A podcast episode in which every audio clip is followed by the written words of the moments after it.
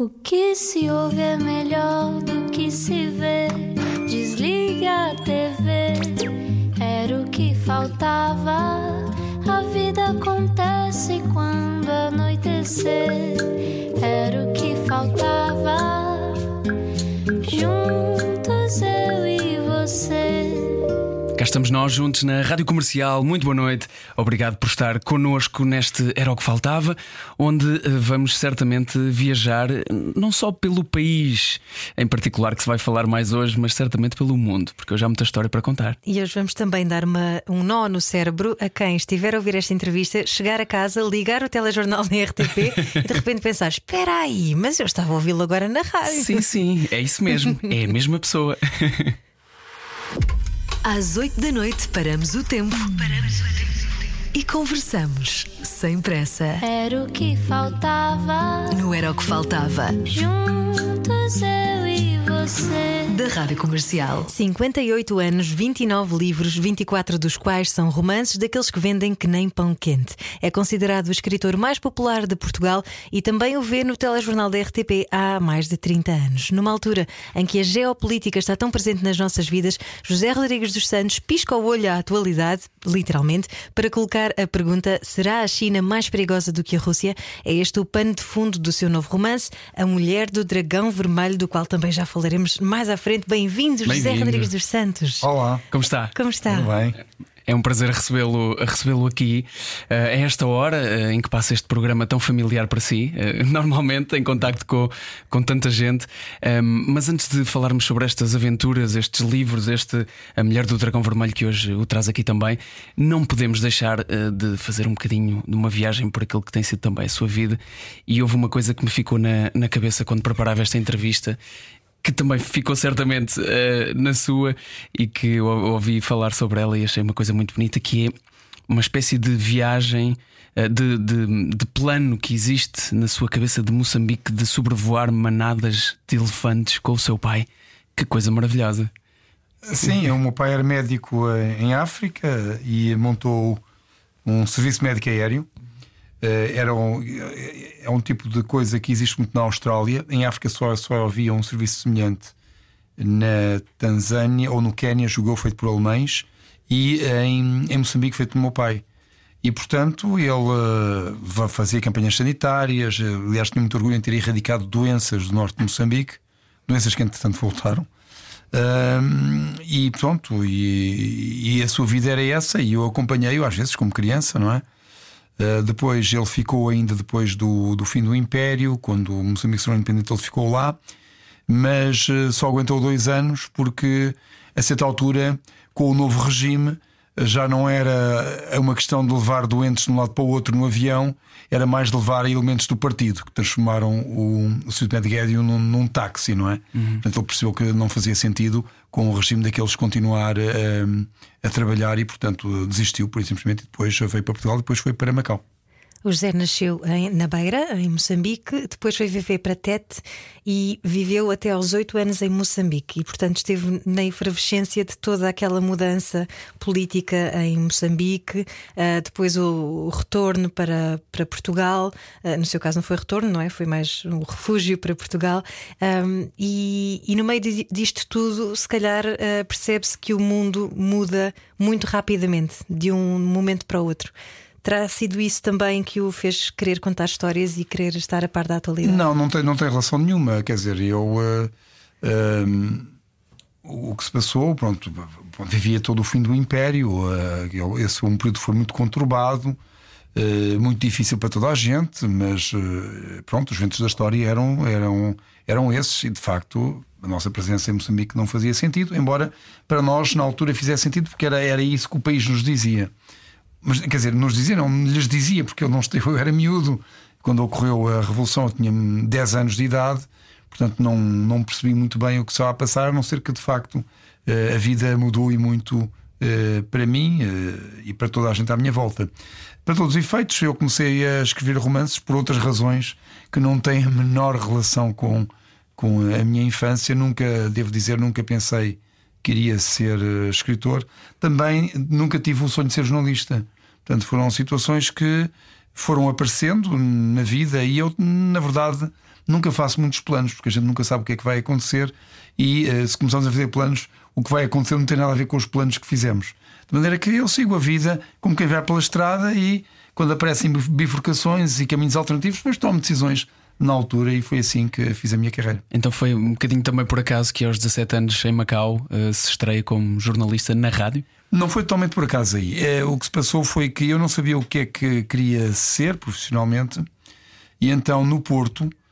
Uh, já tinha 15 anos, fiz um teste psicotécnico para ver o perfil, enfim, profissional que eu poderia ter. E aí a resposta que deu foi arquitetura, porque eu sou, eu desenho muito bem mas eu hum, achei que aquilo envolvia muito matemática. Eu não era mau a matemática, mas tinha, havia muitos maus professores a matemática. Eu tinha tido péssimos professores a matemática na altura. E, e, achei que aquilo ia ser um bocado complicado. E então pedi alternativas e disseram: Olha, você tem jeito também, pela, sua análise, pela análise que fizemos ao seu perfil, para piloto da Força Aérea ou para jornalista. E eu, da Força Aérea, bom, isso também não dura muito tempo, não é? Porque ao fim de. aos 28, 29 anos, deixam de ser piloto da Força Aérea, enfim. De maneira que acabei por eh, achar interessante ir para jornalismo, então, que ainda tema jornalismo na altura, porque tínhamos de fazer no liceu já a escolha qual era a nossa área, então e, era Humanidades. E depois, quando fui para Macau, já estava, que foi logo meses depois, já estava encaminhado para, para essa área. Portanto, naturalmente, depois fui para a rádio trabalhar, porque eh, fazia parte já do perfil que me tinha interessado e que eu tinha uh, adotado.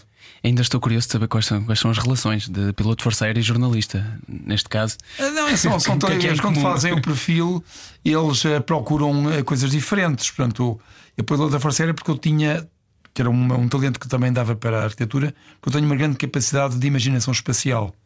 E portanto, eu, nos testes que eles fizeram, deu esse resultado e eles acharam que podia ser piloto da Força Aérea.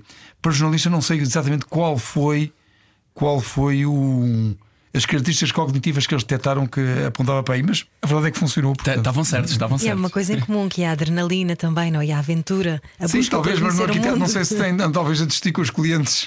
Imagino eu. Não, mais no piloto, mais, mais no, piloto. piloto. No piloto Bom, claro. há, há, uma coisa em comum afinal, na verdade, agora que pensamos bem, um, foi que a sua carreira jornalística acaba por estar muitas vezes ligada também, uh, assim como às vezes uh, acontece na Força Aérea, uh, à guerra. Sim, uh, inicialmente não era o caso, não tinha nenhum interesse em fazer uh, reportagem de guerra, nenhum interesse particular. Mas uh, o que aconteceu foi que eu comecei a dar aulas na faculdade. Aliás, comecei a dar aulas na faculdade antes de ser jornalista da RTP mesmo. E, e depois tive que escolher um tema para tese doutoramento e escolher reportagem de guerra. E então, enquanto jornalista, pensei: bom, mas eu, eu estou a trabalhar enquanto académico em reportagem de guerra, mas eu, enquanto jornalista, não conheço essa essa função. Então passei a candidatar-me para fazer reportagem de guerra, justamente para também conhecer academicamente uhum. o tema do, da minha tese. Realmente o José mantém, mantém, alguns padrões na sua vida, esta ideia de estudar sobre o assunto e depois ir fazê-lo, assim como faz na preparação dos livros, em que estuda primeiro e depois vai ver como é que é o local. Sim, é verdade. Eu tenho muita preocupação em estudar os temas, não gosto de me pronunciar sobre aquilo que não, não estudei, porque acho que para dar opiniões de café não faz sentido e portanto é isso que eu faço. E é por isso que nas polémicas que volta e meia me envolvo ou me envolvem, depois as pessoas acabam sempre por ser uh, apanhadas de surpresa pelo facto de eu estar muito bem documentado sobre aquilo que disse, apesar de ter provocado polémica. Na verdade, eu estou sustentado em coisas porque eu estudo-as antes de me pronunciar. E se não sei, e se não, não, não tenho conhecimento aprofundado sobre os temas, prefiro não me pronunciar.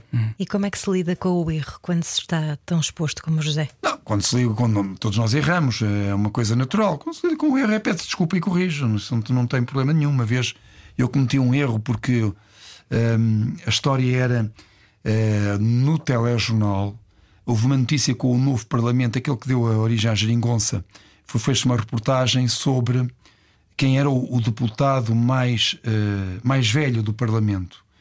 E uh, a repórter que escreveu enganou-se e literalmente a proposta do, do texto que eu li no telejornal, que fez a reportagem, a repórter, um, enganou-se e disse que era uma, uma, uma, uma hum, reformada do Bloco de Esquerda com 69 anos. Acontece que era um deputado do Partido Socialista com 71 anos. E eu, quando eu disse, pronto, uh, o, o, deputado mais velho foi eleita, porque estava-me a referir à, à, à reformada de 69 anos do Bloco de Esquerda. E depois veio acusações de homofobia, porque aparentemente o deputado do Partido Socialista de 71 anos era, é, era homossexual. Sendo que eu, eu, por acaso, até conhecia o senhor de nome, mas não sabia, ele não conhecia a orientação sexual, todos os deputados, e mesmo que soubessem, não me estava a referir, ele estava a referir à outra, porque foi a repórter que me disse que era por, por engano. E portanto, que levantou-se um escândalo, um escândalo orientado politicamente, há que dizê-lo, porque eu tenho colegas que repararam que o Facebook, aquilo foi às 8 da noite, tudo muito tranquilo, e às 10, às 10 e tal da manhã, de repente há uma erupção.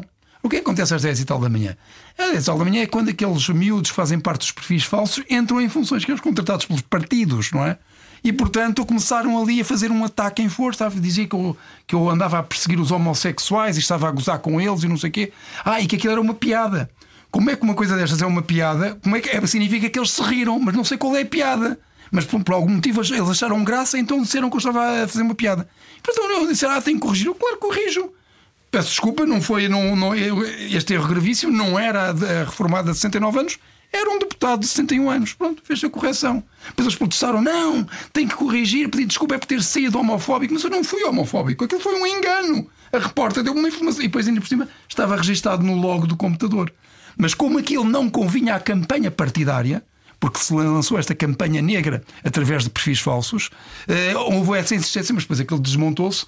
Foi à ERC a ERC viu os factos e disse: não tem a menor sustentabilidade, não é uma, uma acusação dessas, porque de facto havia um erro da repórter, por engano, não, foi, não, foi, não fez intencionalmente, por engano, inseriu uh, essa informação. Nota-se que há alguma desordem, e não é desordem sequer, é, é uh, desaustino quase, não é? Nesta situação, e, e é natural que, que aconteça. Mas aquilo foi uma ópera bufa. Mas só para dizer para os casos o que é que se faz quando, quando nos enganamos. Sim, corrigimos, sim. podemos cumprir, corrigimos, não tem problema nenhum. Claro, mas, mas eu perguntava-lhe: está habituado a este desmontar da realidade e conhece os bastidores da comunicação, não é? Que às vezes são um bocadinho mais uh, dúbios do que aquilo que transparece num telejornal, onde as coisas já levam os seus filtros adequados, onde as fontes já foram confirmadas, onde já há o contraditório. Uh, conhecer essa realidade desmontada falo uh, ter uh, mais esperança. Ah, ah, ah, sim, não, quer dizer, é, eu, eu conheço como é que as coisas são feitas, com que intenção, os processos, portanto, tudo isso tenho identificado e, portanto, uh, o que há a fazer é a mentira lava-se com a verdade, é, essencialmente é isso. Mas para responder à pergunta, claro, quando a gente comete um erro, e é normal cometer erros, não é? Naquele caso o erro não, até nem foi meu, foi, foi da repórter, mas eh, assumiu como se fosse meu, e às vezes também eu próprio cometo erros, senão ninguém é, é imune de saber. Se houver alguém, tanto vocês como alguém que esteja a ouvir e que profissionalmente nunca cometeu um erro, bom, deve ser um super-herói, não é? Então a gente comete erros, é uma coisa normal, desde que não sejam intencionais tudo bem. Exatamente. Uh, falávamos há pouco sobre, sobre o facto de, de se preparar muito bem para determinadas coisas, como essas de, de fazer reportagem de guerra, por exemplo, em, no qual é doutorado. Uh, mais tarde vai fazê-las. Há alguma coisa que nos prepare o suficiente, uh, o que quer que seja que estudamos, para aquilo que é a realidade deste, desta vivência do que é ser a repórter de guerra, assim como às vezes o jornalismo parece ser muitas vezes também, e há que ter essa, essa resiliência, ou para situações como, por exemplo, ser alvejado? Bom. Uh são situações. Uma questão é se estudar o tema me ajudou a ser melhor repórter de guerra. Isso sim, porque tenho um conhecimento de padrões de situações e consigo prever melhor por causa daquilo okay. que eu estudei da experiência de toda a gente, não é? E, portanto, eu lembro que a RTP foi o primeiro órgão de comunicação social do mundo a dar o início do ataque americano contra o Iraque em 2003. Uh, eh, e isso resultou em grande escala da preparação que eu fiz uh, na, na, ponto, e, e que, que, com conhecimentos com, que eu tinha tido com base na minha uh, na minha tese de doutoramento. Foi uma maratona de 10 horas televisiva. Sim, e, em, em 2003 foi, pronto, eh, foi um, foi um acontecimento importante. Nós realmente tivemos uma caixa mundial. Um, depois, agora, em termos de, de, do que é a guerra em si, a guerra em si, quer dizer, a guerra em si tem uh, momentos muito duros e tem momentos muito monótonos. Normalmente os monótonos uh, são dominantes, não é? Depois tem aqueles momentos que são muito duros. Um, e, eh, sinceramente, eu não tenho, e vejo em muitos colegas meus terem, uma visão uh, quase, digamos, uh, mítica do que é a guerra, muitos homens têm a fantasia da guerra e não sei o que, aquilo é uma coisa horrível. Romantiza-se um bocadinho, não é? romantiza sim. Uh, e há repórteres que, como não percebem o que é que está, verdadeiramente o que é que está em causa, uh, acham que aquilo é quase um cenário onde estão ali a, a brilhar, não é? Pronto, e aí não tem nada a ver com isso. Portanto, eu, para mim, eu quando vou fazer uma reportagem de guerra, o melhor momento é, é mesmo quando eu venho embora. Porque quando, quando partimos e quando estamos lá, não, nunca é grande coisa. Mas esteve lá agora recentemente, é? Sim, no- na Voltou Ucrânia tantos também. anos depois de ter feito reportagens em Timor, Angola, África do Sul, Kuwait, Iraque, Albânia, por aí fora. Esteve agora na Ucrânia, com muito mais experiência de vida, obviamente, um pivô de renome eh, em Portugal e de repente vê-se outra vez nessa situação. Foi o José que quis? Não, não, pediram-me e, portanto, era necessário um trabalho que era necessário fazer. eh, e fiz, já tinha estado antes, já, já tinha estado em 2014 na, na Crimeia, quando começou a guerra, na verdade, porque este é, este é, este é um novo episódio de uma guerra que começou em 2014. Já, e tinha estado, não há muito tempo, também no Iraque, no Kurdistão, quando eles estavam a do, o, o Estado Islâmico estava a degolar jornalistas e ocidentais e tal. Uh, e pronto, uh, não, não, não, não posso dizer que sou candidato a esses trabalhos, mas se a RTP me pede e se, se eu posso, uh, claro que vou, porque o trabalho tem que ser feito. Há um sentido de missão aí também. Uh, Sim, de certo modo, uh, e, e a necessidade de perceber que é um trabalho que tem de ser feito, realmente, e a estação precisa, o país precisa de ser informado sobre determinada situação e, portanto, e, portanto eu vou. E como é que se explica essa necessidade de, de informar os outros, por exemplo, em casa, Em casa, como? para justificar a saída para a guerra, por exemplo? Como é, que- é, é bem Ah, aceito em casa, com a família. família, os amigos? Pois, é, durante muito tempo eu não tive problemas, a, a minha mulher apoiou-me sempre. Uh, agora, com as minhas filhas mais velhas, é muito difícil. Por exemplo, na Ucrânia, tinha-as constantemente a exigirem que eu saísse lá o mais depressa possível. E portanto é uma pressão muito grande, em vez de ter uma pessoa a dizer ok, está, está a correr bem, não, sai daí, sai daí, sai daí. Portanto, é uma pressão muito grande, de facto, para, para sair essa que, eh, que existe a família, porque eu compreendo, não é? As minhas filhas têm, uma tem 30, outra tem 24, obviamente que estão a entender tudo o que estão a ver, não é? E ficam assustadas. E é assustador. Um, este, este novo livro uh, aborda precisamente um tema uh, que está muito atual e faz-se aqui uma. Não necessariamente uma comparação, mas põe-se em perspectiva aqui esta, esta, esta tudo o que existe que nós sabemos atualmente sobre a Rússia e que vemos e que tem estado tão presente nos nossos, nossos ecrãs e nos, nos meios de comunicação social, um, é levantada a questão de será pior o regime chinês do que o regime russo. Um, se- o problema será falar-se menos sobre ele no Ocidente? O problema muitas vezes é a nossa denegação.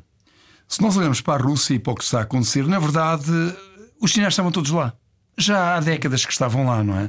Mas nós não queríamos acreditar neles. E, portanto, fomos desvalorizando, até que de repente aconteceu o que aconteceu, que aliás muito semelhante ao que aconteceu na Segunda Guerra Mundial.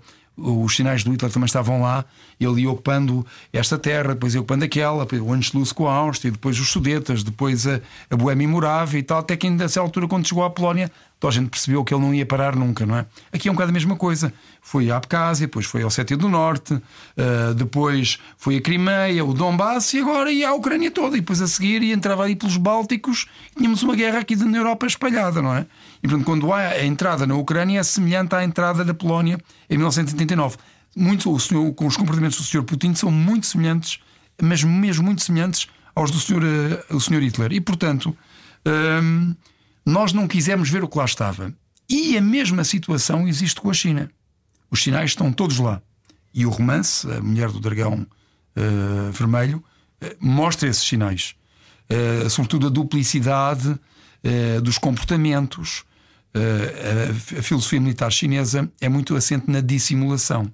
Aliás, se for ver a epígrafe do romance, é uma citação do Sun Tzu, a arte da guerra, que diz: será um conquistador aquele que souber dissimular. Do ponto de vista da filosofia militar chinesa, o ideal é fazer a guerra com alguém e esse alguém nem sequer se aperceber que está em guerra, a não ser quando já foi derrotado. Pela calada, não é? Exatamente, pronto. É, é a filosofia militar mais assente na dissimulação que existe. E é por isso que nós vemos sempre uma dualidade no discurso da China. É, quando nós ouvimos os chineses a falarem, os chineses, quando eu digo chineses, estou a falar do regime chinês, Partido Comunista Chinês. É harmonia, prosperidade, um destino comum, estabilidade, uh, o bem-estar da humanidade. Portanto, esta é a retórica. E depois vamos ver o que eles fazem. E o que eles fazem é têm mais de uma centena de campos de concentração, têm uh, entre 1 a 3 milhões de pessoas lá fechadas, reconstituíram a escravatura, fazem, fazem esterilizações em massa, uh, pronto, perseguições étnicas, as pessoas são culpadas não pelo que uh, fizeram, mas pelo que são. Prática que nós vimos com os nazis na Alemanha e vimos com os comunistas na União Soviética e também noutros países. Um, ehm, e depois, este país, ainda por cima, está-se a tornar a maior economia do planeta, está a construir um exército gigantesco Uh, e, uh, está a ter um comportamento expansionista. E, Muito portanto, agarrado à tecnologia também. Que. Com a alta tecnologia, já tem uh, mísseis hipersónicos.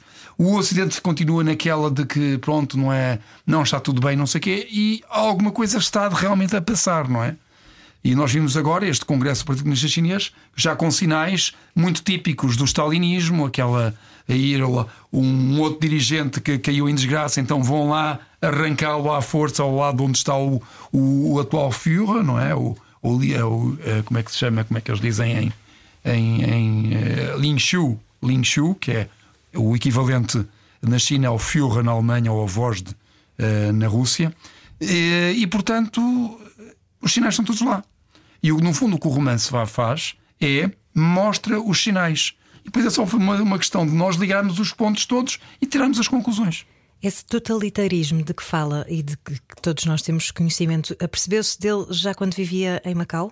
Não. Uh, eu em Macau, eu quando fui para Macau, uh, ainda tinha um certo fascínio até pela ideia comunista. Pronto, a igualdade para todos, mas quem é que não quer isso? É uma maravilha. Não? É? Lá está, o discurso é bonito, não é? E quando cheguei a Macau, eu lembro que entrei no liceu e houve um professor que disse: na China conseguiram acabar com a diferença entre ricos e pobres são todos pobres. E eu aí, e depois eu fui, eu próprio fui à China e comecei a ver uma miséria generalizada. Via muito as pessoas descalças, uh, era, aquilo era muito mau. Uh, e depois via-se no chão uh, balas gastas, é cápsulas de balas, não é? Portanto, um país supostamente em paz tinham cápsulas espalhadas pelo chão, uma coisa que absolutamente que eu nunca tinha visto em parte nenhuma. Nem sequer em África tinha visto uma coisa destas, não é? Durante a Guerra Colonial. Mas vi numa cidade chinesa ao lado de Macau. E gradualmente comecei-me a perceber que aquilo era um regime fascista, na verdade, não é? É uma ditadura de socialismo nacionalista e, portanto, um regime fascista. Um, e gradualmente me percebi que havia alguma coisa que não era normal. Comecei a olhar com atenção para os outros regimes do género e percebi que este é um problema sistémico. Todos estes regimes prometem uma coisa e entregam outra e fazem outra, não é? Portanto, há esta permanente uh, duplicidade e nós muitas vezes acreditamos nas palavras e não acreditamos no que nós estamos a ver. E eu, eu, eu só dar este exemplo. Se eu tiver uma pessoa que disser assim, olha, imagine que você tiver uma pessoa assim, olha, eu gosto muito de si, depois dá-lhe um murro. Depois diz, eu gosto muito de si, depois dá-lhe outro murro. Depois gosto muito de si, dá-lhe outro murro. Acredita no que ele está a dizer ou acredita no que ele está a fazer? O que revela uma pessoa e o que revela um regime e uma ideologia não é o que ela diz, é o que ela faz. Ações, claro. E portanto nós temos que olhar aos atos, não é? E quando olhamos aos atos, vemos campos de concentração, escravatura, e escravatura são pessoas forçadas a trabalhar contra a sua vontade, recebendo zero. Isso no dicionário está definido como escravatura. Uh, violações em massa, tortura, pronto, e nós percebemos, e perseguições de.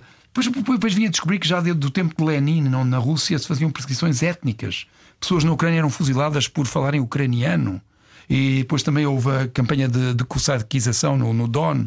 Então percebi que isto era um problema generalizado, não é? Eh, e no fundo, este romance é um romance para alertar para esta situação que nós estamos a viver em 2022, eh, com campos de concentração num país que é um dos nossos principais parceiros comerciais e de quem passamos a vida a falar bem. Uhum. E uma das personagens é precisamente uma chinesa que sofre perseguições étnicas Exato.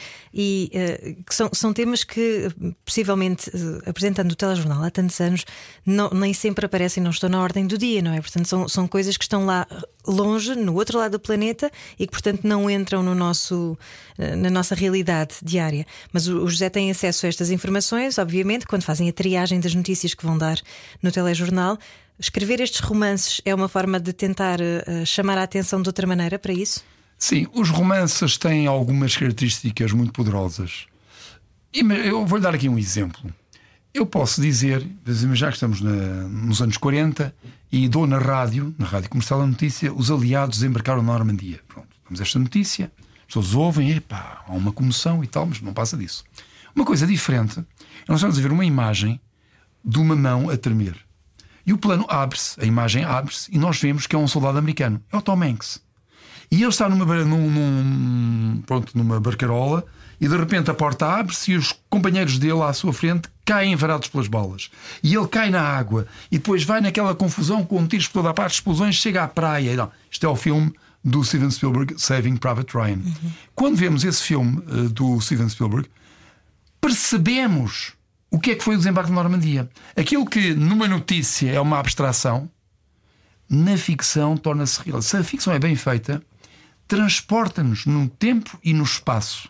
Leva-nos para um sítio e de repente nós já não estamos em Portugal em 2022, estamos em 1943 na Normandia. Ou estamos em 2022 num campo de concentração na China.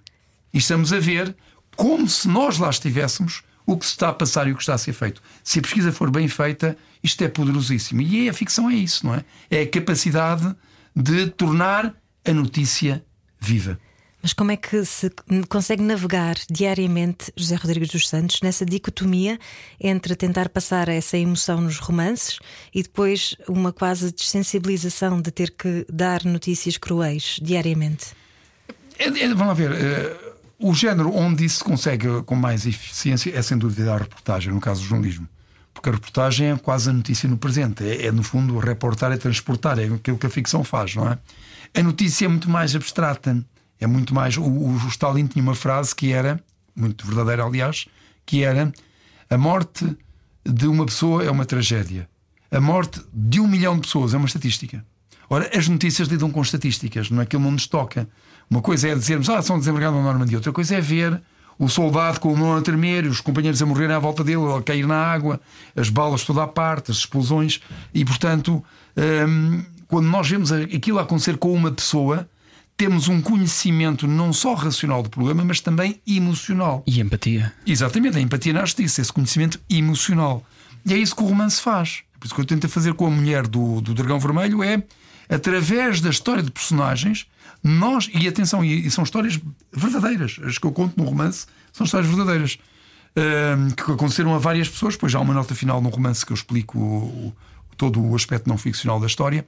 Uh, e através da história desta personagem, nós compreendemos o problema da China e estamos muito mais capacitados para interpretar as notícias e interpretar o que os chineses dizem. Os chineses, estou sempre a referir-me ao regime, não ao cidadão comum, como é óbvio que, é, que também é vítima, até mais do que nós, eh, desta situação.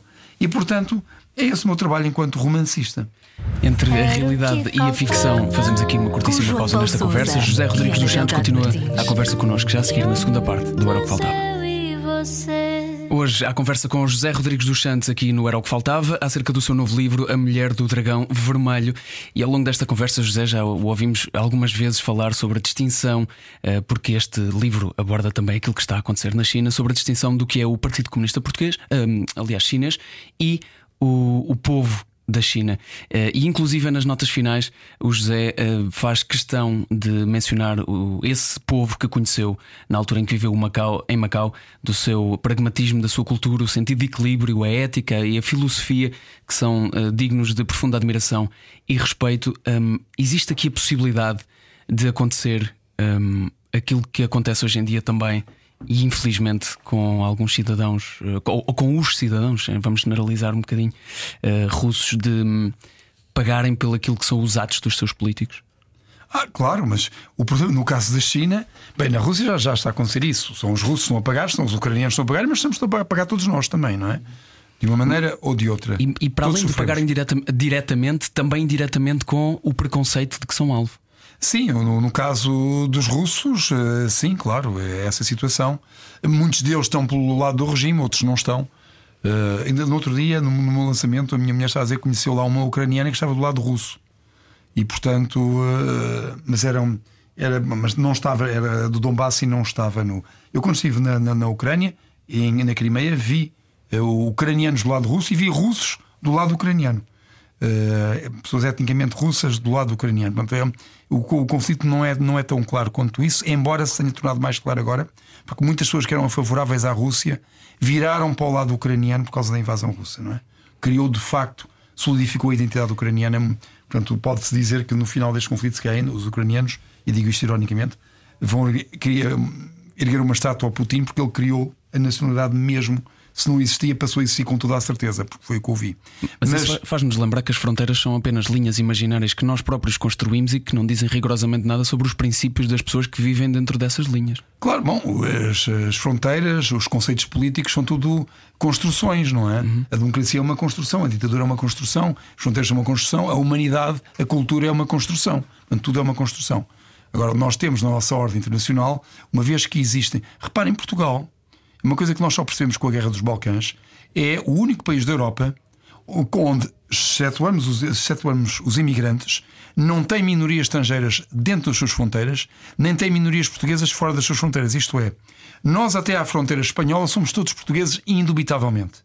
Passamos a fronteira espanhola e são todos espanhóis, não há ali portugueses. Quer dizer, não são imigrantes, como eu estou a dizer.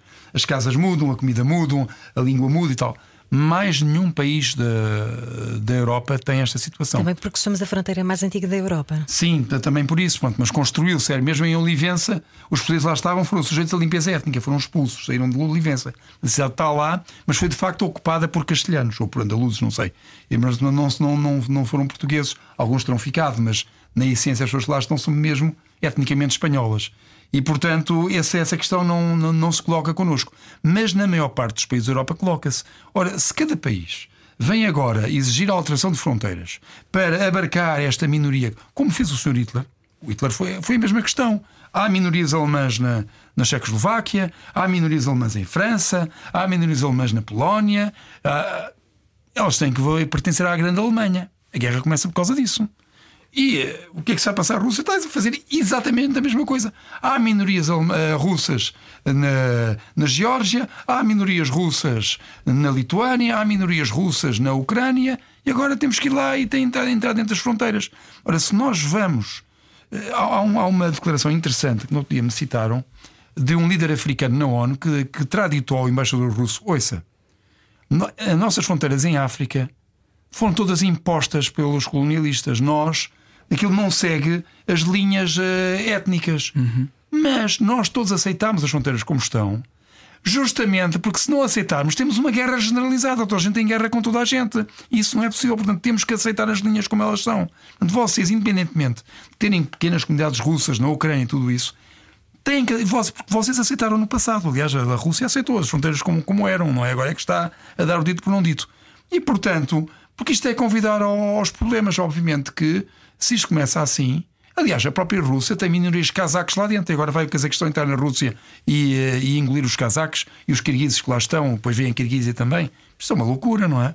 E portanto, esse é o problema fundamental. Nós não podemos alterar, mesmo sendo construções as fronteiras, se começamos a alterá-las uh, arbitrariamente, e atenção que o Ocidente já cometeu esse erro na Sérvia, por causa do Kosovo, um grave erro, uh, então aí uh, já tudo está ao colo entornado, já tudo perdido. E aconteceu também o mesmo na China, não é? Que é um regime imperialista que foi também agregando. Uh, Sim, claro, vários... a China não é um país, a China é um império, são 50 e tal etnias.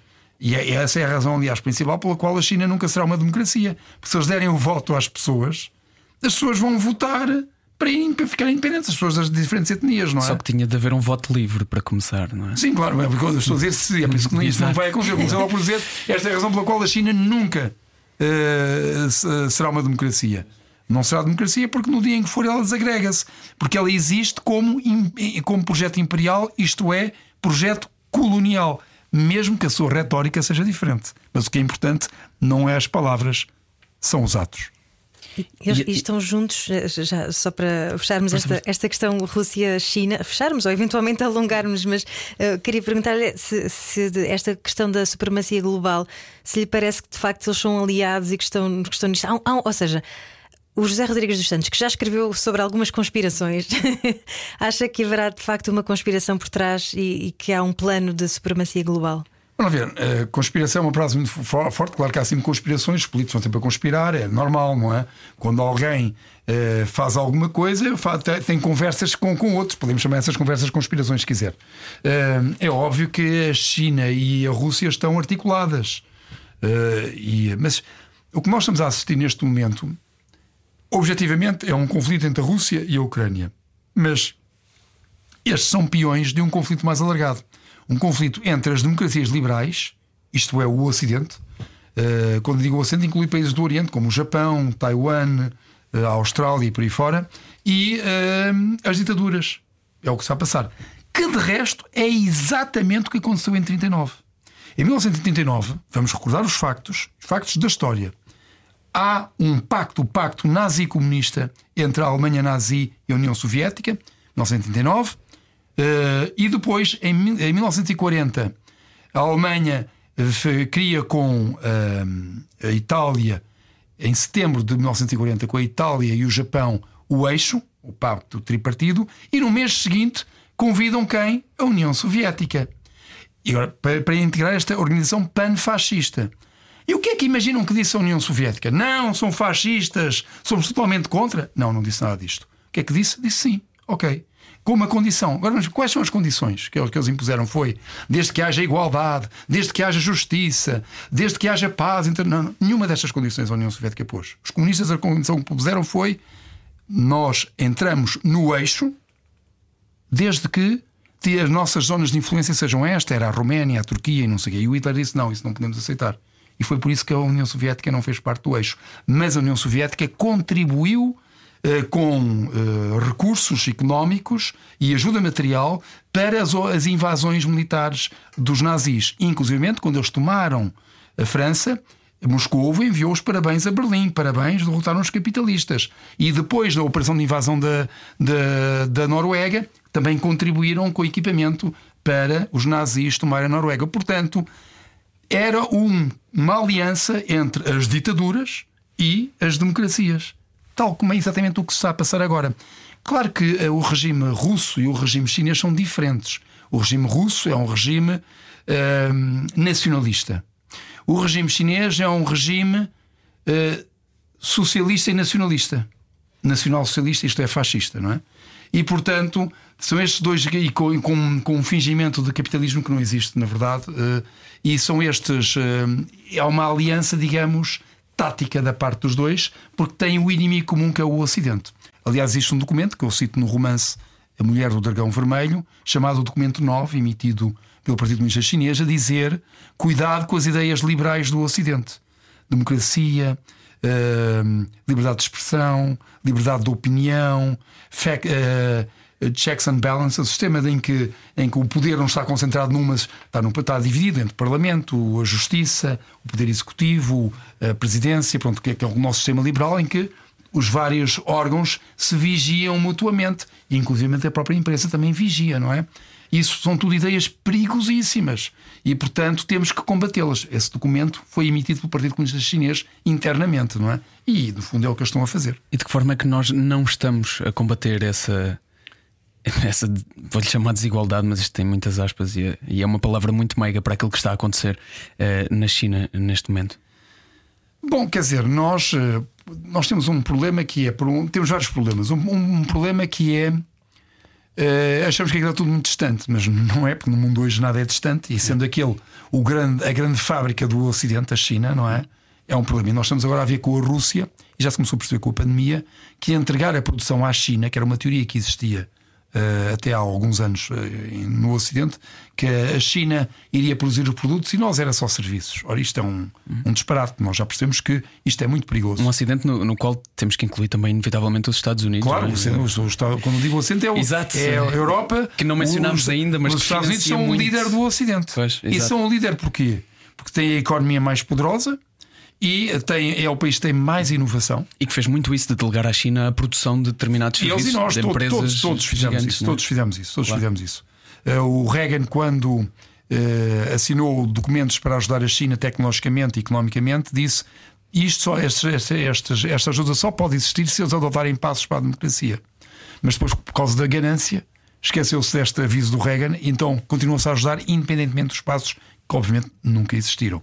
E portanto, hum, nós temos esta situação em que temos este, este problema que achamos que aquilo é lá longe e não é. E há um segundo problema, que é um problema essencialmente europeu, que é nós achamos que tinha chegado a paz universal e nós não precisamos de armamento. Portanto, não, não, se nós, se a Europa está a ser salva, não é graças à Europa, é graças à América, da qual passamos a vida a falar mal. São os americanos que estão neste momento a ajudar verdadeiramente a Ucrânia, e um bocado mais, obviamente, a Polónia e o Reino Unido. Os outros países não têm armas para dar, porque nós vivíamos na ilusão que não eram precisas armas e já estamos a perceber que é. E uh, regressa aqui um princípio dos romanos, tinham esta frase que era civis pacem para bellum, que é se queres a paz, prepara-te para a guerra. Isto é, nós temos que nos armar não para fazer a guerra, mas para dissuadir outros de nos fazerem a guerra. Para que eles tenham medo de nos fazer a guerra. Que é o sentido da frase romana, não é? Uhum. Civis pacem para bellum, se, se queres a paz, prepara-te para a guerra. Trazer um, um tema tão. Bem, tão. Uh, Assustador. Uh, também, também. Uh, mas ainda, ainda assim, um tema que rasga um bocadinho aquilo que é essa nossa visão do isto é lá longe, também lhe traz de certa forma alguma. Algum receio, alguma destabilização? Está pronto para, essa, para as consequências e essa guerra, entre aspas, que poderá vir de, de palavras como estas? Pensa ah, nisso. Por eu falar nisto? Sim, sim, sim pensa ah, nisso. Bom, primeiro ponto: nós já estamos em guerra. Nós já estamos em guerra, que é o princípio, aplica sempre o princípio da, da filosofia militar chinesa é, a guerra é quando, a guerra boa é quando nós fazemos a guerra a alguém e esse alguém não percebe que está em guerra, só vai perceber quando for derrotado. Nós já estávamos em guerra há alguns anos, só que não tínhamos percebido isso, porque estávamos a acreditar nas palavras em vez de estar a olhar para os atos. Neste momento isso já uhum. mudou. Eu acho que já no Ocidente já se percebeu isso e através do romance eu espero que as pessoas percebam exatamente uh, o que está em questão, que chega ao público em geral.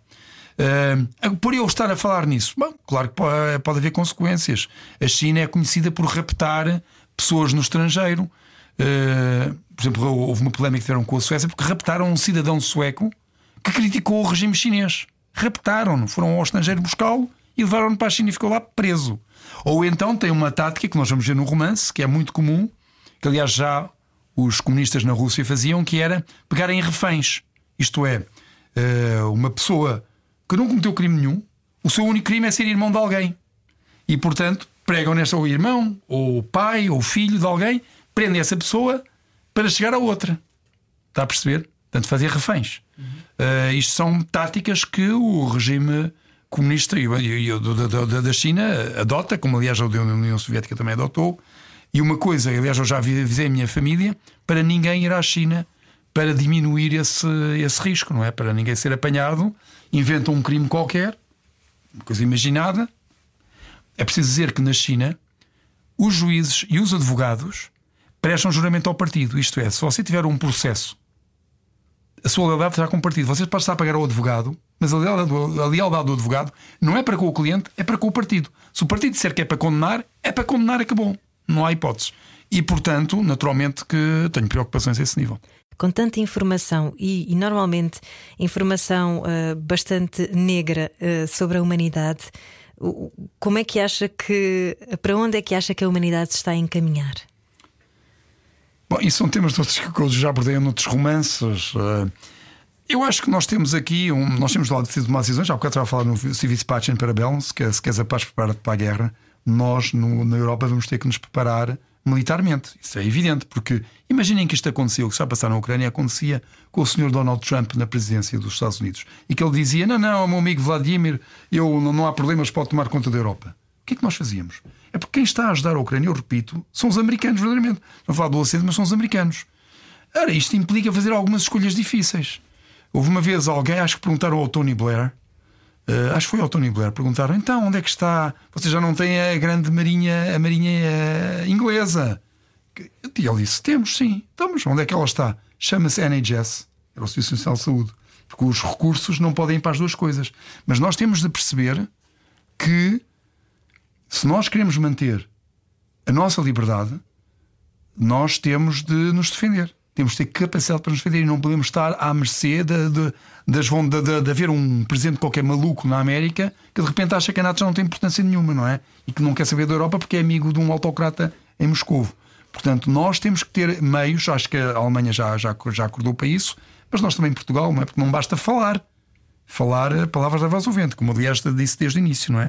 O que nós queremos fazer são os nossos atos que o vão revelar, não são as palavras. E de que forma é que a imprensa, numa altura em que se, em tanto se fala de liberdade de expressão ou a falta dela, de forma é que a imprensa também pode ajudar nesse sentido a salvar? Vamos ver, há aqui uma questão. O, este romance, a, a Mulher do Dragão Vermelho, eh, que coloca no final há um diálogo, não, não, vou, não vou dar esse diálogo todo, mas no fundo, em que o leitor ocidental é confrontado com as suas próprias responsabilidades, não é?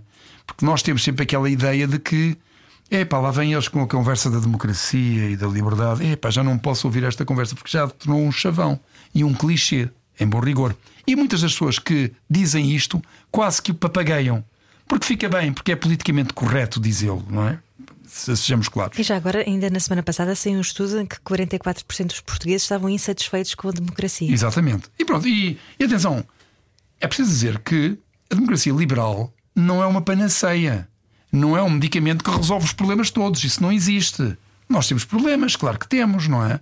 Mas, e lendo o romance, nós percebemos muito bem. Nós começamos a comprar os nossos problemas com problemas de países que não têm democracia liberal. Como dizia Churchill, é o melhor de todos os. É, maus, não, é, não, é? É, é, não é, é, o pior de todos. Eh, não.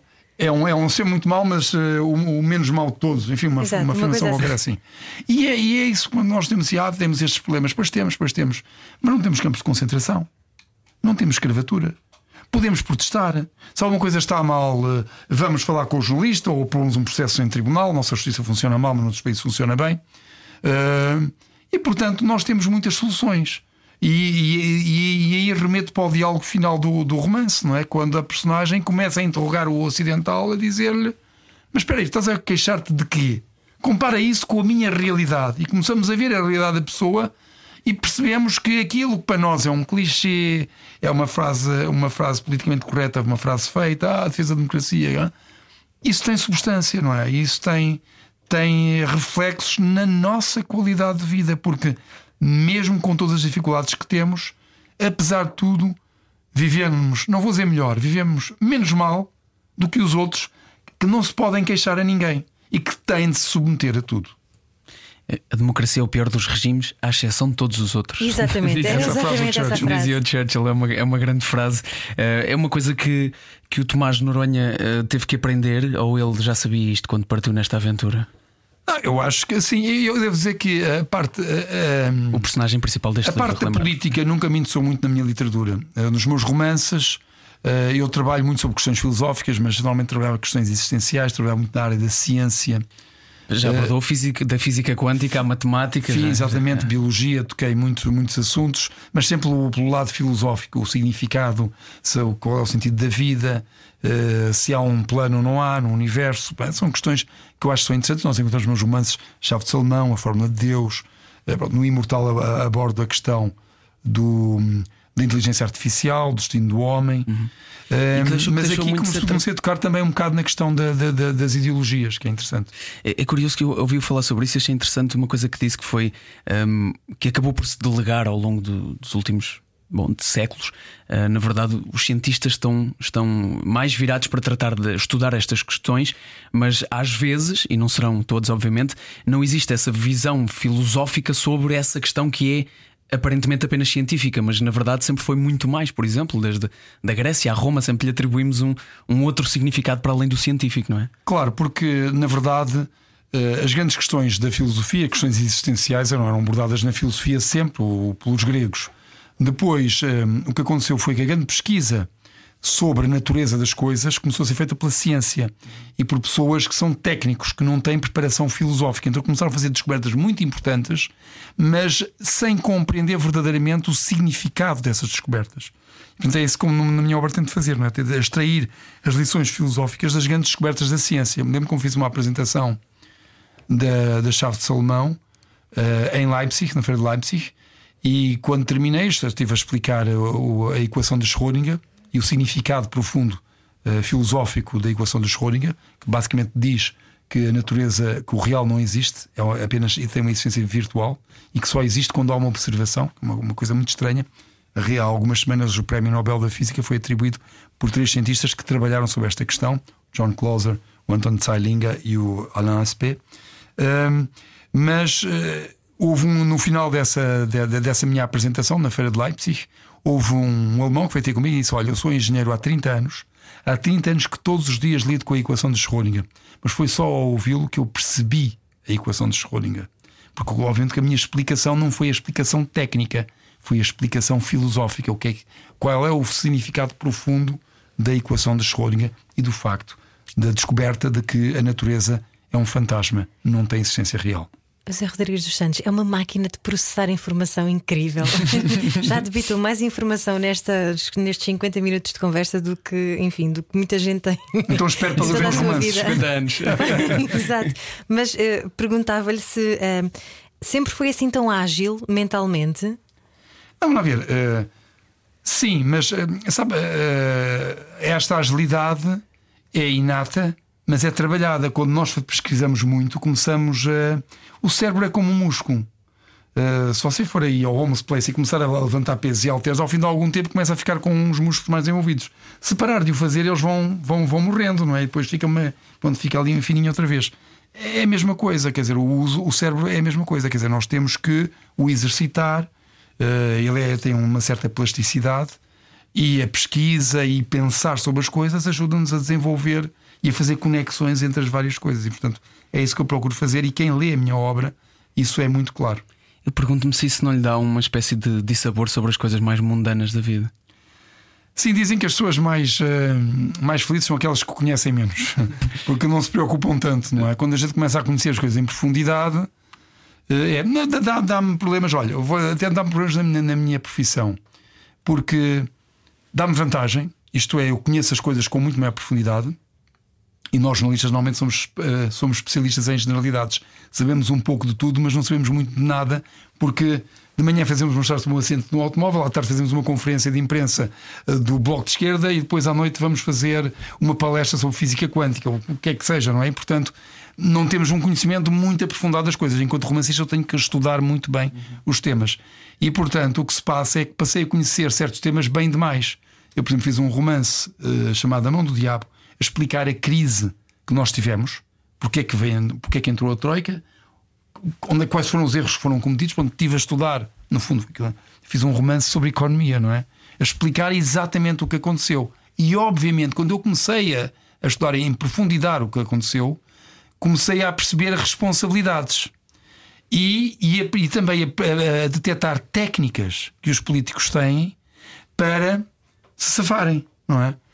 E então comecei a ser muito mais, nas entrevistas, muito mais. Eh, comecei a ter instrumentos para desmontarem eh, o entrevistado. E obviamente que os políticos não gostam disto e, portanto, gostam pouco de serem entrevistados por mim, não é? Mas uh, o nosso trabalho é esse, não é? Uh, por exemplo, agora temos a questão: há austeridade ou não há? Bom, nós estamos com cortes de salários, só que são cortes de salários reais, que é o que interessa. Não podem nos aumentar um salário nominalmente, mas como a inflação está a um determinado valor, estão, na verdade, a cortar salário, fingindo que nos aumentam. Mas isto é tudo um fingimento. Isto é austeridade, claro. Por exemplo, na Venezuela fizeram aumentos salariais de 300%. Vamos dizer, mas que governo tão bom, 300%. São muito melhor que o nosso governo. Pois é, só que a inflação na Venezuela está em 700%. Portanto, na verdade, foi um corte no salário real de 400%. E aqui é o mesmo tipo de coisa, não é? Portanto, os políticos depois, porque a austeridade não é uma política, é o que se faz quando não há dinheiro, basicamente. Não é. se, eu, se eu ganho um valor, passo a ganhar metade. É, a semana que eu dou à minha filha, olha, agora passo a receber metade, porque eu não posso dar mais porque eu não o tenho. Portanto, é, portanto, quando eu começo a perceber como é que a economia funciona, e comecei a perceber, porque tive que estudar em profundidade, depois isso depois eu não posso, enquanto jornalista, fingir que não aprendi aquilo que já aprendi, não é? porque é a mesma pessoa e portanto é mais difícil para um entrevistado. Não, não querendo, desculpa, não querendo generalizar de alguma forma os seus livros, e hoje estamos aqui especialmente a destacar o último, A Mulher do Dragão Vermelho, uh, existe uma espécie de, de, padrão naquilo que tem feito que é um, ehm, tornar apelativos temas que aparentemente são mesmo muito pouco, como a economia e a física quântica. E isto também vem comprovar que afinal as pessoas leem. Sim, as pessoas leem, claro que leem.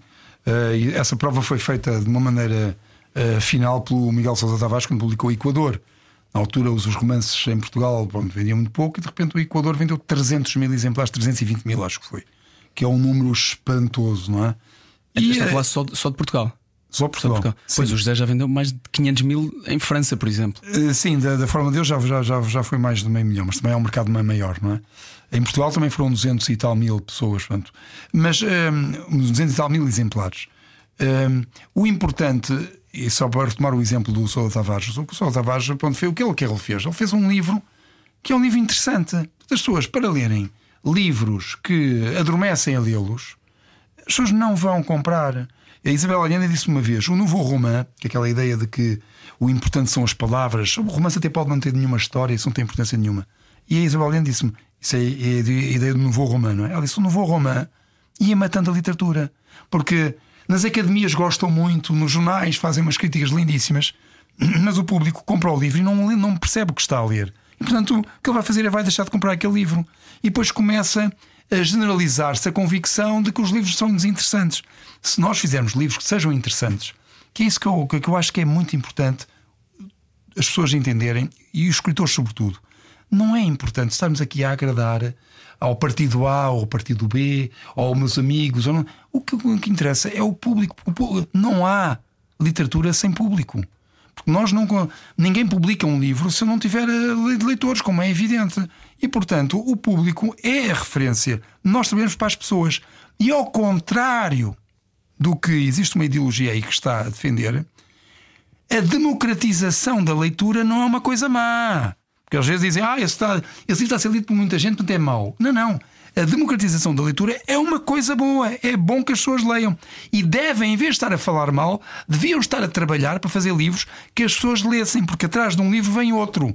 E, portanto, é assim que se encoraja. Em muitos países da Europa, as pessoas estão a ler mais. Então, porquê é que em Portugal estão a ler menos? Porquê é que em Portugal estão a ler menos? Portanto, alguém não está a fazer bem o seu trabalho. E o trabalho é para com o leitor. É ele. Como vocês trabalham aqui na rádio, vocês trabalham para o ouvinte, vocês não trabalham para, para, ah, para os vossos amigos. Então, um profissional tem que ter uma visão diferente das coisas, não é uma, uma coisa de amigos ou de, de, de uma elite que ali está montada e que cria um discurso uh, complexificador, no sentido de criar complexos, uh, um discurso cheio de preconceitos sobre as coisas. Não, nós temos que trabalhar para as pessoas e escrever é falarmos com as pessoas, contarmos às pessoas histórias interessantes uh, de uma maneira interessante e que as faça refletir, porque é isso que serve a literatura. E é curioso que uh, esteja a falar sobre histórias interessantes e os, os, seus livros, quando eu vi uma entrevista sua na, no 5 para a meia-noite, em que diz que um dos livros que agora vai dar uma série um, ehm, na RTP com a SPI Internacional, chamado Codex 632, que o José Rodrigues dos Santos disse precisamente que era o seu livro mais fraquinho. não, não é o livro mais fraquinho. Era, se eu tivesse de, de, de, perguntar uma pergunta, era qual era o que eu tinha que reescrever? E eu disse: bom, se fosse a reescrever, teria reescrito, reescreveria talvez o Códex. O Códex é um. É um qual é o problema do Códex? O Códex é um thriller que tenta não ser um thriller. Isto é, não, ele, ele tem que assumir, não é? Portanto, uh, mas por outro lado pelo facto de eu não dominar bem a técnica, porque é um dos meus primeiros romances, é um romance que tem ideias, muitas ideias novas, não é? Até na forma de escrita. Portanto, também, do ponto de vista experimental, é muito interessante. E é muito interessante que muita gente tenha impactado em muita gente esse livro. Há muita gente que gosta do Códex. Eu hoje tê-lo escrito de uma maneira diferente, mas tenho de reconhecer que é, é um romance que está escrito de uma maneira fresca, porque não segue, não segue técnicas. É um, é um, é um, é um romance nesse sentido, muito honesto. É ingênuo também, de alguma forma. De certo modo, sim, de certo modo, sim, também. Mas, sobretudo, é isso. Ele traz coisas novas na maneira como, como é contado. Eu, digamos, às vezes pergunto, mas como, aqui é que se pode comparar eh, os meus romances? Há quem compara ao Dan Brown, há quem compara ao Humberto Eco. E eu acho que é totalmente diferente. Quem lê os meus romances percebe que ele é diferente. Claro que pode ter pontos em contacto, não é? Como toda, toda a literatura tem, pode-se encontrar pontos de contacto. Mas, na verdade o tipo de romance que eu escrevo é um tipo de romance que não se encontra. Isso já me disseram em França. Em França vende muito bem. Uh, e as pessoas dizem que são os únicos romances deste estilo que a gente encontra no mercado. E tenho a certeza absoluta que em Portugal é a mesma coisa, mesmo que as pessoas possam não o admitir. E o que eu acho ainda mais raro e admirável é a forma como é prolífero, eh, porque é uma coisa bastante rápida isto de sair em livros. Há uma fórmula matemática para isto? Não. Ou a inspiração é forte? Não, eu tenho, tenho muita inspiração e, sobretudo, eu trabalho muito rápido. Eu sou, eu escrevo profissionalmente desde os meus 17 anos, quando comecei a trabalhar na rádio. E como vocês sabem, um jornalista escreve muito texto todos os dias, é normal, não é? E portanto, para mim, escrever é tão natural quanto respirar. Uma coisa, há pessoas que dizem, ah, é muito difícil tal. Eu não, não, não, não consigo compreender isso, porque escrever é natural para mim. E portanto não tenho qualquer dificuldade. Eu Não, escrevo- per- não perde demasiado tempo a pensar sobre aquilo que escreve. Não, eu penso, eu penso, mas penso antes de escrever. Pois quando escrevo, já, eu tenho a história já pensada, tinha a pesqui- a pesquisa já feita, tinha a estrutura já concebida, depois, eu- depois escrevo. Pronto, Quanto e tempo é que escrevo demora a escrever? O ato de escrita em si, dois a três meses, normalmente mais três meses. Por exemplo, este aqui, comecei a escrever em janeiro, interrompi com a guerra da Ucrânia, tive que ir para a Ucrânia, mas mesmo lá estive a escrever em, alguma, em muitas situações. Às vezes à noite, eh, ao deitar-me, ficava a escrever um bocadinho. E depois retomei em força quando, quando voltei. Portanto, é três meses a escrita. Mas depois há a pesquisa. A pesquisa leva algum tempo. Eh, Localizar a pesquisa, ler tudo. Se você ler a, a nota final do- da mulher do Dragão Vermelho, vai ver a, a nota bio- bibliográfica, é enorme. E tudo aquilo são coisas que eu efetivamente li. E portanto, o que eu, tenho que, o que eu procuro fazer é dominar o tema de uma maneira tal que hum, sou capaz de discutir com um especialista sobre a área. E na verdade, eu depois normalmente entrego o romance a alguém que é perito nessa área, e essa pessoa lê, depois faz observações. Já me aconteceu muitas vezes fazer observações que eu digo: não, isso não é verdade. Depois vou-lhe demonstrar que o que ele sabe sobre aquilo não é assim, porque já foram feitas descobertas novas sobre o assunto. E portanto, eu verdadeiramente procuro tornar-me um especialista no tema. E é isso que me depois acaba por também servir enquanto jornalista, porque depois me passa a conhecer os temas em profundidade e a tornar-me um pouco incómodo nas perguntas. E tem mesmo entusiasmo em aprender. Sente-se isso? Tenho, tenho, tenho. Adoro, adoro aprender, adoro ver coisas que, pronto, não sabia, que, se- que eu acho que sejam interessantes, não é? E presumo sempre que se eu acho que é interessante, põe-me sempre no lugar do, do público em geral, vou pensar que as pessoas em geral também vão achar interessante, como de facto tem acontecido. E portanto, eh, e às vezes apanho surpresas eh, de especialistas dizem o contrário quando a evidência mostra uma coisa e depois acaba, no fundo, por se demonstrar que a minha pesquisa estava correta. Mas, independentemente, às vezes também cometo erros, como é óbvio. Não é? 24 livros depois, romances neste caso, eh, porque existem mais alguns publicados, o que é que ainda é interessante para si? Hum, a fonte de inspiração é a realidade. E a realidade é inesgotável. A realidade é inesgotável. Portanto, eu uma vez eu na editora perguntaram: "Ah, você acha que consegue fazer outro romance? Eu disse: se eu consigo fazer outro, vou conseguir fazer muitos. Mas só quando eu começar. Porque olhe só, à volta, olhe só à nossa volta. Nós temos é que ter um olhar de criança. A criança, nós parece aqui um cão, olhamos para o cão, olha um cão. Mas uma criança começa a olhar para o cão, olha, depois fica a olhar com muito. Começa a descobrir, está a descobrir o cão, não é? E muitas vezes nós perdemos esse olhar ingênuo, Eh, esse olhar de descoberta das coisas. Começamos a aceitar as coisas que não são normais, que são normais e não são ao mesmo tempo, não é? Temos de ter esse olhar de encantamento. E é esse olhar que eu procuro manter, olhar para as coisas simples e dizer: não há aqui um mistério. Há aqui um mistério à volta disto. A vida. Um romance que é o sinal de vida. É sobre a vida. Eh, para nós é uma coisa banal, mas pensem bem.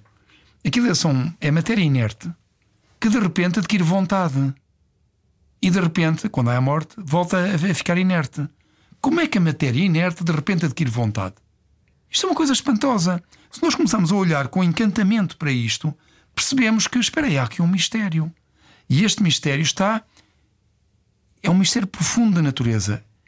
E é interessante eh, perceber um conjunto de coisas sobre o universo e sobre o papel da vida nesse universo. Foi aí que eu escrevi o sinal de vida, não é? No fundo, é para explicar se a vida é um acidente ou se a vida é uma necessidade. Isto é, em determinadas circunstâncias vai existir inevitavelmente. E se é um acidente, significa que a nossa existência não tem nenhum, nenhuma, nenhuma razão de ser.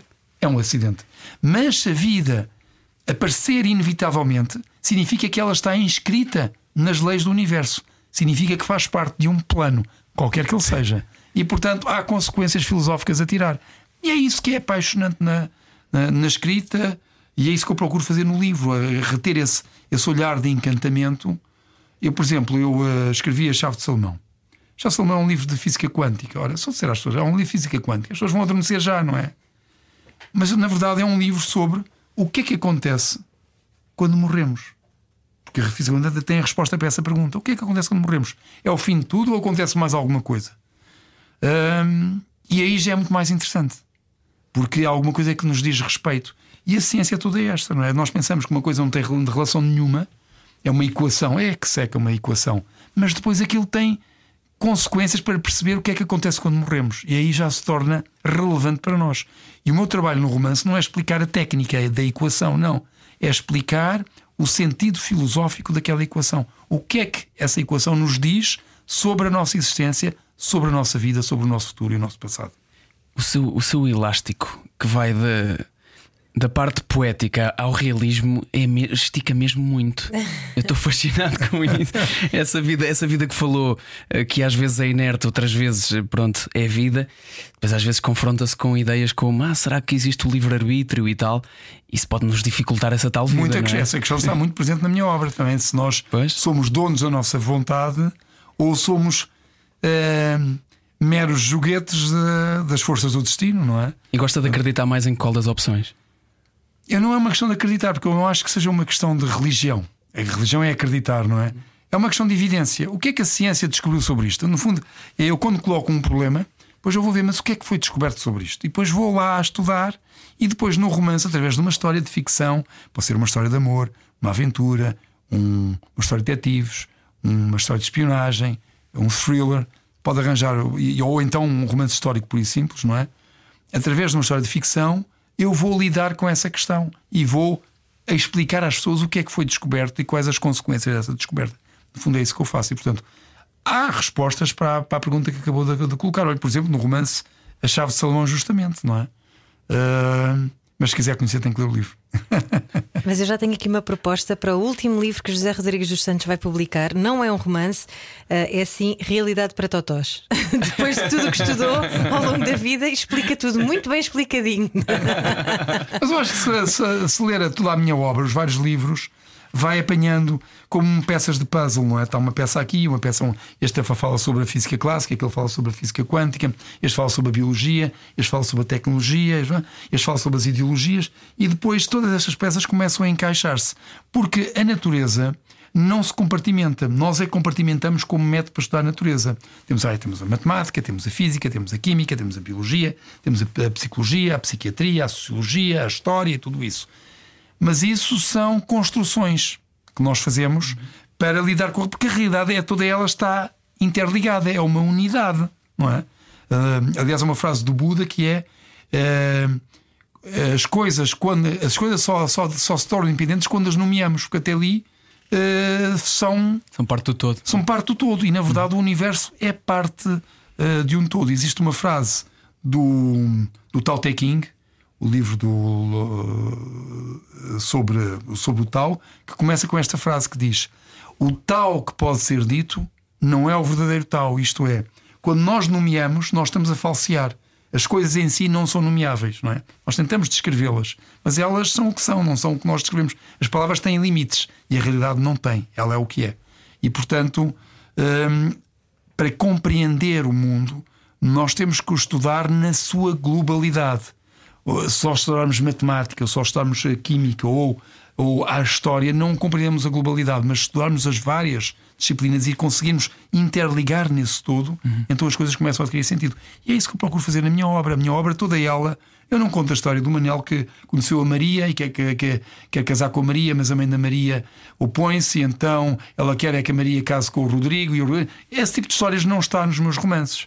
Os meus romances, através de, de dispositivos ficcionais, eu vou lidar com as questões fundamentais da existência. Para mim, a literatura não tem outro sentido que não seja o de nos fazer pensar. E tenho muitos leitores que me dizem, que os, depois leram os romances, que há grandes discussões na família, todos a discutirem o romance, não é? E isto dizem-me leitores em Portugal, eh, em França, na Bélgica, no Canadá, no Canadá e na Bélgica, e em França também. Eu tenho livros que são leitura obrigatória no liceu. Portanto, são, são romances que nos dão informação e que nos apelam à reflexão. E é isso que serve a literatura. É entreter-nos, sim, mas fazer-nos pensar enquanto nos entretém. O que a coisa maravilhosa é nós estamos a ler um livro, estamos a virar a página para saber o que é que vai acontecer a seguir e ao mesmo tempo estamos a aprender sobre o nosso, o nosso mundo. Não, estamos a, não é um tempo que estamos ali a gastar uh, meramente com, com coisas. E é interessante que os homens gostam muito de ensaios. E uma vez fui a, fui a uma livraria muito importante em Portugal e o diretor da livraria disse-me: Sabe, os seus romances são os únicos que vendem tão bem no dia do pai como no dia da mãe. Isto é, eh, normalmente as mulheres gostam mais de romances, os homens gostam mais de ensaios. E nos meus romances eu consigo fazer a fusão das duas coisas, não é? Portanto, tem informação, tem a reflexão, mas tem a história, e a história é o que nos transporta para fazer uma reflexão sobre determinada coisa com os conhecimentos mais atuais sobre esse, sobre esse tema. E conseguia ser só escritor? Conseguir, conseguia, mas não era a mesma coisa. Isto foi, isso foi a resposta a pescar do olho do final de, de do conversa. telejornal, exatamente. E de conversa neste caso. José, muito obrigado por esta conversa. Gostamos Muito muito. obrigada. Foi um sim. prazer. Muito obrigado.